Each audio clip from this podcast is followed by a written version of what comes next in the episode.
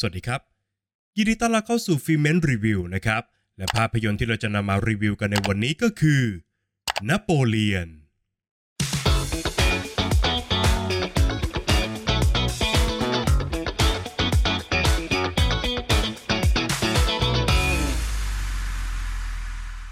หลังจากพระราชินีมารีอองตัวเนตสิ้นพระชนม์จากการถูกประหาร การเดินทางของนโปเลียนโบนาปาร์ตก็ได้เริ่มต้นขึ้น เขาเป็นนายทหารฝ่ายสูง ผู้ซึ่งเชี่ยวชาญในการรบ และก็เลือกจะใช้มันสมองในด้านสงครามของตัวเองไต่เต้าขึ้นสู่อำนาจในช่วงการปฏิวัติของประเทศฝรั่งเศสครับ จนกระทั่งเขาได้พบเจอกับโจเซฟีนหญิงสาวผู้เป็นรักแท้และก็รักเดียวของเขา แต่ความรักครั้งนี้กลับไม่ได้สวยหรูอย่างที่นโปเลียนคิด และกลายมาเป็นปัจจัยสำคัญที่คอยสั่นคลอนอำนาจ และก็ชัยชนะในทุกศึกสงครามของเขา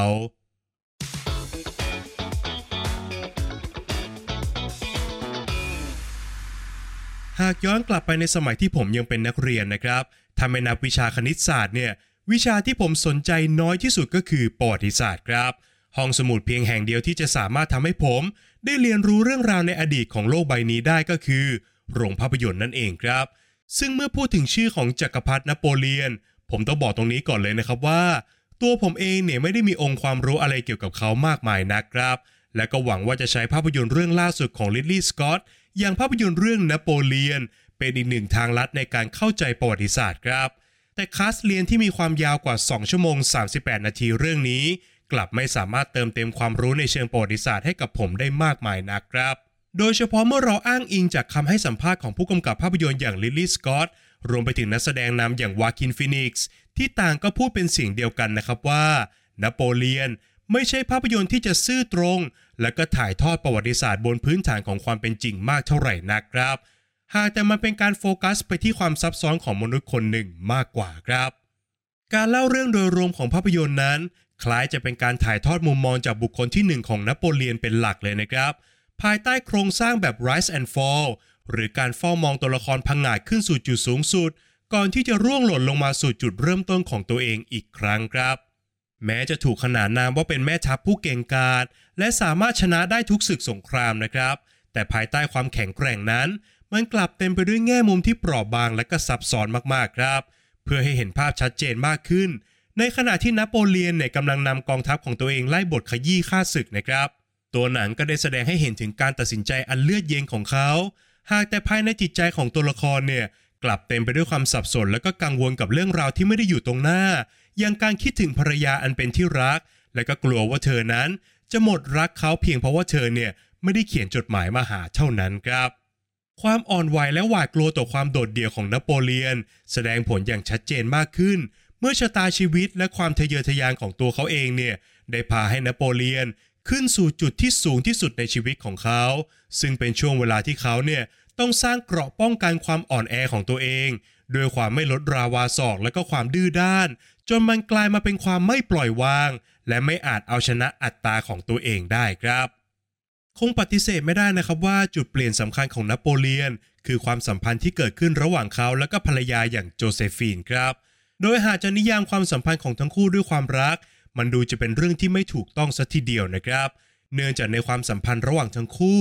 โดยเฉพาะจากฝั่งของนโปเลียน ที่ตัวหนังเนี่ยเลือกจะบอกเล่าเป็นหลักนะครับ มันตั้งมั่นอยู่บนความหมกมุ่นลุ่มหลง และความโหยหาในสิ่งที่ตัวเองนั้นขาดหายไปมากกว่าครับ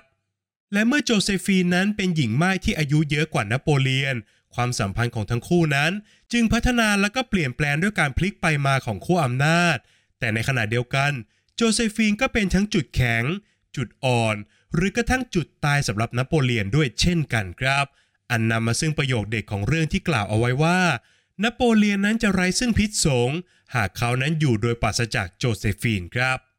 และยิ่งนโปเลียนนั้นคลั่งไคล้และก็หลงใหลในตัวของโจเซฟีนมากเท่าไหร่ภาพที่สะท้อนออกมานั้น มันก็ยิ่งน่าสมเพชเวทนามากขึ้นเท่านั้นครับ เพราะมันคือสิ่งที่ประชาชนชาวฝรั่งเศสไม่มีทางได้เห็น แต่กลับต้องมาฝากชีวิตของพวกเขาเอาไว้ใต้อานัตของผู้นำที่ทั้งกักคละและก็มักบ้างในกามได้ถึงเพียงนี้ครับ นอกจากชีวิตของนโปเลียนจะเคลื่อนผ่านความเปลี่ยนแปลงทางการเมืองของฝรั่งเศสแล้วนะครับ หนึ่งในหมุดหมายสำคัญในชีวิตของเขาก็คือ ศึกสงครามนั่นเองครับ สิ่งที่ผมชอบในฉากสงครามของภาพยนตร์ก็คือ มันสามารถสะท้อนสถานะของตัวละครในแต่ละช่วงเวลาได้อย่างยอดเยี่ยมมากๆ ยกตัวอย่างเช่น ศึกครั้งใหญ่ที่ออสเตรลิชซึ่งพาผู้ชมไปสัมผัสกับจุดสูงสุดในชีวิตของนโปเลียน เขาเต็มไปด้วยความมั่นใจ สุขุมเยือกเย็น เด็กขาดและก็โหดเหี้ยมมากๆครับ ในขณะที่ศึกครั้งสำคัญที่วอเตอร์ลูก็นับเป็นโค้ตรงข้ามของศึกออสเตรลิชเลยนะครับ เพราะว่านโปเลียนนั้นกำลังเจอกับบททดสอบครั้งสำคัญ ที่มันท้าทายถึงความเป็นผู้นำและก็ความเป็นผู้ชนะในตัวของเขา ทุกการตัดสินใจของนโปเลียน มันเต็มไปด้วยความไม่มั่นคง หวาดกลัว และก็ไม่สามารถควบคุมสถานการณ์ได้เหมือนกับทุกศึกที่ผ่านมาครับ หรือพูดอีกในหนึ่งก็คือ สงครามทั้งสองครั้งนี้ สามารถสะท้อนโครงเรื่องที่มันว่าด้วยการ rise and fall ของตัวละครได้อย่างลงตัวมากๆครับ และเมื่อฉากสงครามของเรื่อง ตกอยู่ในมือของผู้กำกับภาพยนตร์อย่างริดลีย์สกอตทุกอย่างจึงถูกถ่ายทอดออกมาได้อย่างยิ่งใหญ่อลังการ ผ่านงานสร้างที่มันยอดเยี่ยมในทุกภาคส่วนเลยนะครับ ทั้งงานด้านภาพ การออกแบบศิลป์ การออกแบบงานสร้างไล่ยาวไปจนถึงการตัดต่อ ดนตรีประกอบ และก็เทคนิคพิเศษของภาพยนตร์ ที่มันตอบโจทย์วิสัยทัศน์ของริดลีย์สกอตได้อย่างครบถ้วนครับ อย่างไรก็ตามนะครับด้วยเนื้อหาที่มันอัดแน่น และก็กินเวลานานเกิน 10 ปีของภาพยนตร์นะครับ ผสมรวมกับการเล่าเรื่องผ่านมุมมองของนโปเลียนเพียงคนเดียวทำให้หลายต่อหลายสถานการณ์ของเรื่อง มันไม่ได้ถูกขยายความในเชิงของบริบทแวดล้อมสักเท่าไหร่ครับทำให้ในภาพรวมของภาพยนตร์นั้นมันออกมาดูไม่ประนีประนอมกับผู้ชม ที่ไม่ได้มีองค์ความรู้ด้านประวัติศาสตร์มากสักเท่าไหร่นักครับ หลายต่อหลายความขัดแย้ง สงคราม การรัฐประหาร หรือกระทั่งการปฏิวัติการปกครอง ถูกถ่ายทอดโดยไม่มีต้นสายปลายเหตุในเชิงของการเล่าเรื่องเลยนะครับ ในขณะเดียวกัน ด้วยวิธีการเล่าเรื่องแบบนี้ มันก็ยังมีส่วนสำคัญในการลดทอนบทบาทของตัวละครสมทบ ที่เกี่ยวข้องกับนโปเลียนด้วยเช่นกันครับ ยกตัวอย่างเช่น น้องชายของนโปเลียนซึ่งอยู่เคียงข้างเขามาตั้งแต่จุดเริ่มต้น แม่ของนโปเลียน ผู้ซึ่งมีส่วนสำคัญในการนิยามลักษณะนิสัยของเขา นักการเมืองแต่ละฝ่ายที่ผู้ชมเนี่ยรู้จักได้เพียงแค่ชื่อเท่านั้น แม้กระทั่งตัวละครสำคัญอย่างโจเซฟีน ซึ่งผู้ชมนั้นไม่อาจเข้าใจได้ถึงเหตุผลในการตัดสินใจต่างๆ ของเธอได้เลยนะครับ เมื่อเป็นดังนั้นแล้วจึงทำให้ภาพยนตร์เรื่องนโปเลียน เป็นหนังที่ขาดอารมณ์ร่วม และก็ไม่สามารถทำให้ผู้ชม คล้อยตามไปกับชัยชนะ หรือว่าความพ่ายแพ้ของสงครามในเรื่องได้มากพอครับ โดยรวมแล้วภาพยนตร์เรื่องนโปเลียน คือภาพยนตร์ที่ถ่ายทอดการเดินทางของผู้ชายคนหนึ่ง ผู้พังอาจขึ้นสู่จุดสูงสุด และก็ร่วงหล่นลงมาตามสัจธรรมของชีวิตนะครับ นอกจากการได้ยนโฉมศึกสงครามอันวิจิตรและก็โหดร้าย สิ่งที่ทำให้ภาพยนตร์เรื่องนโปเลียนนั้นโดดเด่นเป็นอย่างมากก็คือ การสำรวจด้านที่เปราะบาง แล้วก็ความทุกข์ระทมของจักรพรรดิผู้รุ่งโรจน์ผู้ซึ่งไม่ได้โหยหาเพียงแค่อำนาจ หากแต่สิ่งที่เขาต้องการนั้น มันคือความรักที่ไม่อาจสมบูรณ์แบบได้ด้วยเงื่อนไขทางการเมืองครับ ซึ่งมันก็นับเป็นเหตุผลที่โศกเศร้า ไม่แพ้กับการศึกอันโชคเลือดเลยแม้แต่น้อยครับ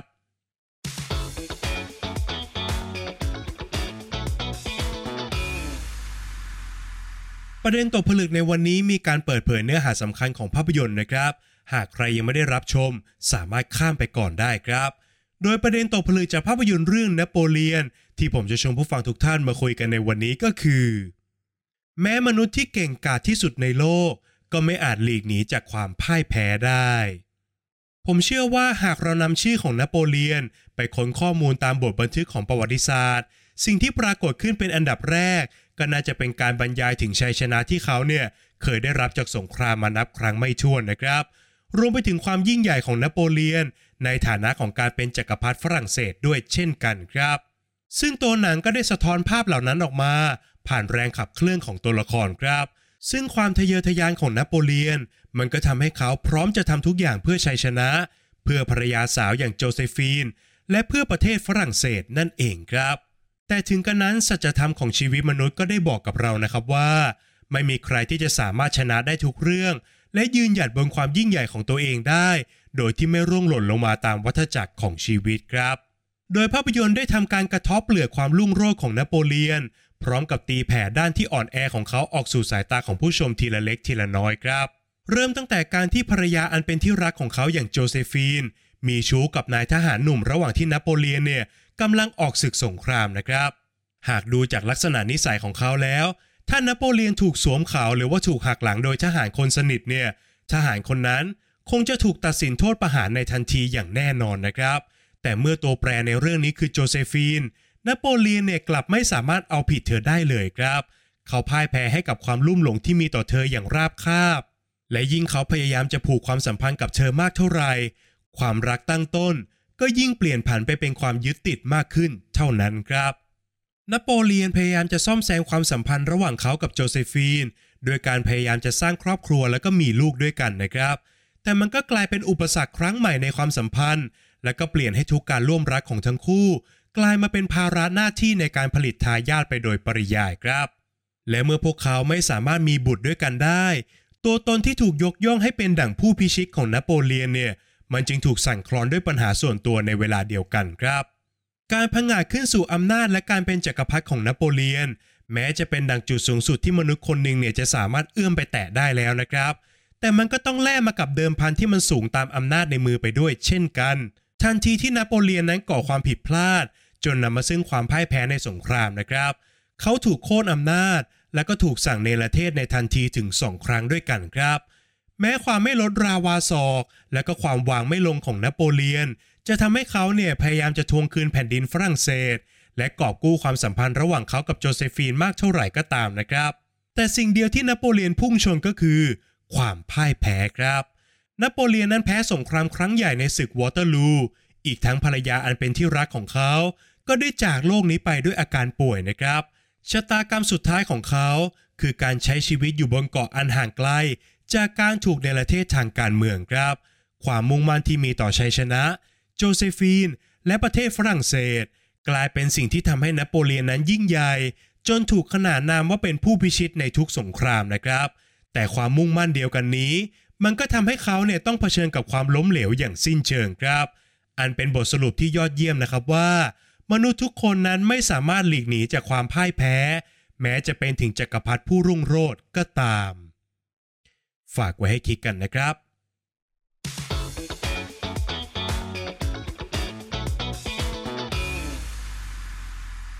และก็มาถึงช่วงการให้คะแนนของภาพยนตร์กันแล้วนะครับ ในส่วนของบทภาพยนตร์นั้นผมขอให้ไว้ที่ 6 คะแนนครับ บทภาพยนตร์เลือกจะถ่ายทอดเรื่องราวผ่านเหตุการณ์สำคัญบนหน้าประวัติศาสตร์ แต่กลับไม่ได้เลือกถ่ายทอดบริบทแวดล้อมของสิ่งเหล่านั้นมากสักเท่าไหร่ครับ เช่น ทุกครั้งที่เกิดฉากสงครามขึ้นในเรื่อง ผู้ชมก็มักจะเกิดคำถามตามมานะครับว่า นี่เรากำลังนั่งดูใครลบกับใครอยู่ หรือพูดง่าย ๆก็คือ ตัวหนังเนี่ยเลือกจะไม่ได้ประนีประนอมกับผู้ชม ที่ไม่ได้มีพื้นเพทางประวัติศาสตร์เลยนะครับ ในขณะที่ส่วนที่จับต้องได้มากกว่า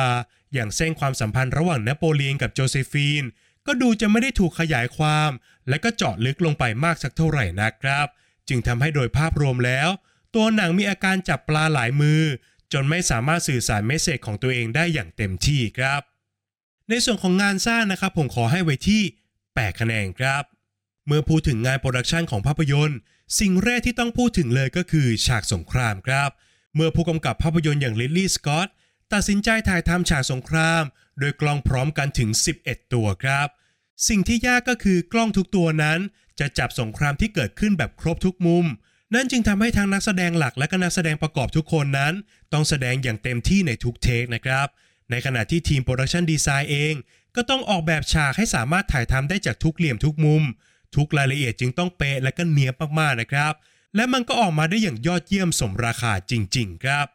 ในส่วนของนักแสดงนะครับผมขอให้ไว้ที่ 8 คะแนนครับ แค่แปะชื่อของวาคินฟินิกซ์ในบทนำของเรื่อง ภาพยนตร์เรื่องนั้นๆเนี่ยก็ดูจะน่าสนใจขึ้นโดยอัตโนมัติอยู่แล้วนะครับ ในภาพยนตร์เรื่องนี้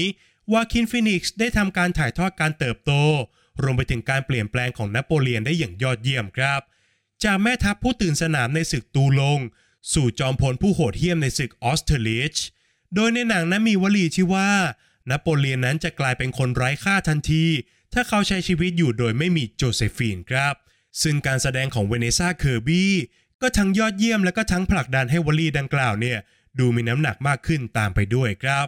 น่าเสียดายนะครับที่ตัวหนังเนี่ยมีพื้นที่ให้เธอแสดงน้อยไปสักหน่อย ไม่งั้นเวเนซ่าเคอร์บี้เนี่ยอาจจะมีบทบาทสำคัญบนเวทีออสการ์เลยก็เป็นได้นะครับ ข้อคิดที่ได้นะครับผมขอให้ไว้ที่ 7 คะแนนครับ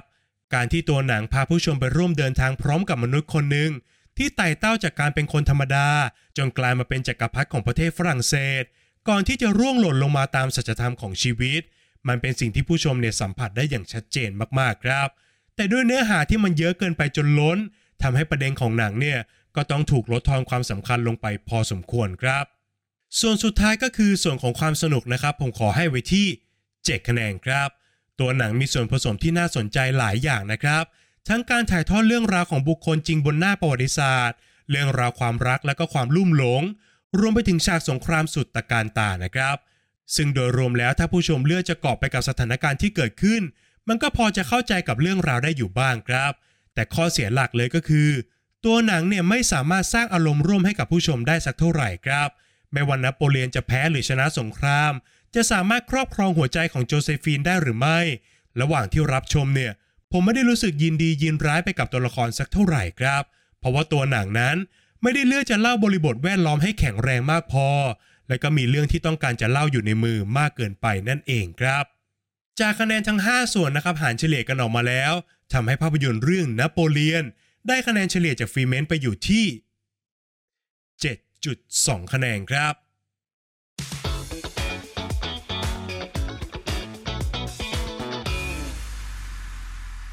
และนี่ก็คือทั้งหมดของฟีเมนรีวิวในวันนี้นะครับ ก่อนจากกันไปครับอย่าลืมกดไลค์กด subscribe และกดกระดิ่งแจ้งเตือนให้กับฟีเมนเอาไว้ ในทุกช่องทางที่ปรากฏอยู่ตรงนี้ด้วยนะครับ และหากใครที่ต้องการจะเข้ามาพูดคุยกับ Filmment นะครับ ทุกท่านสามารถเข้ามาพูดคุยกันได้ ในกลุ่ม Open Chat ทางไลน์ครับ ทุกท่านสามารถ search คำว่า Filmment แล้วกด join กันเข้ามาได้เลยนะครับ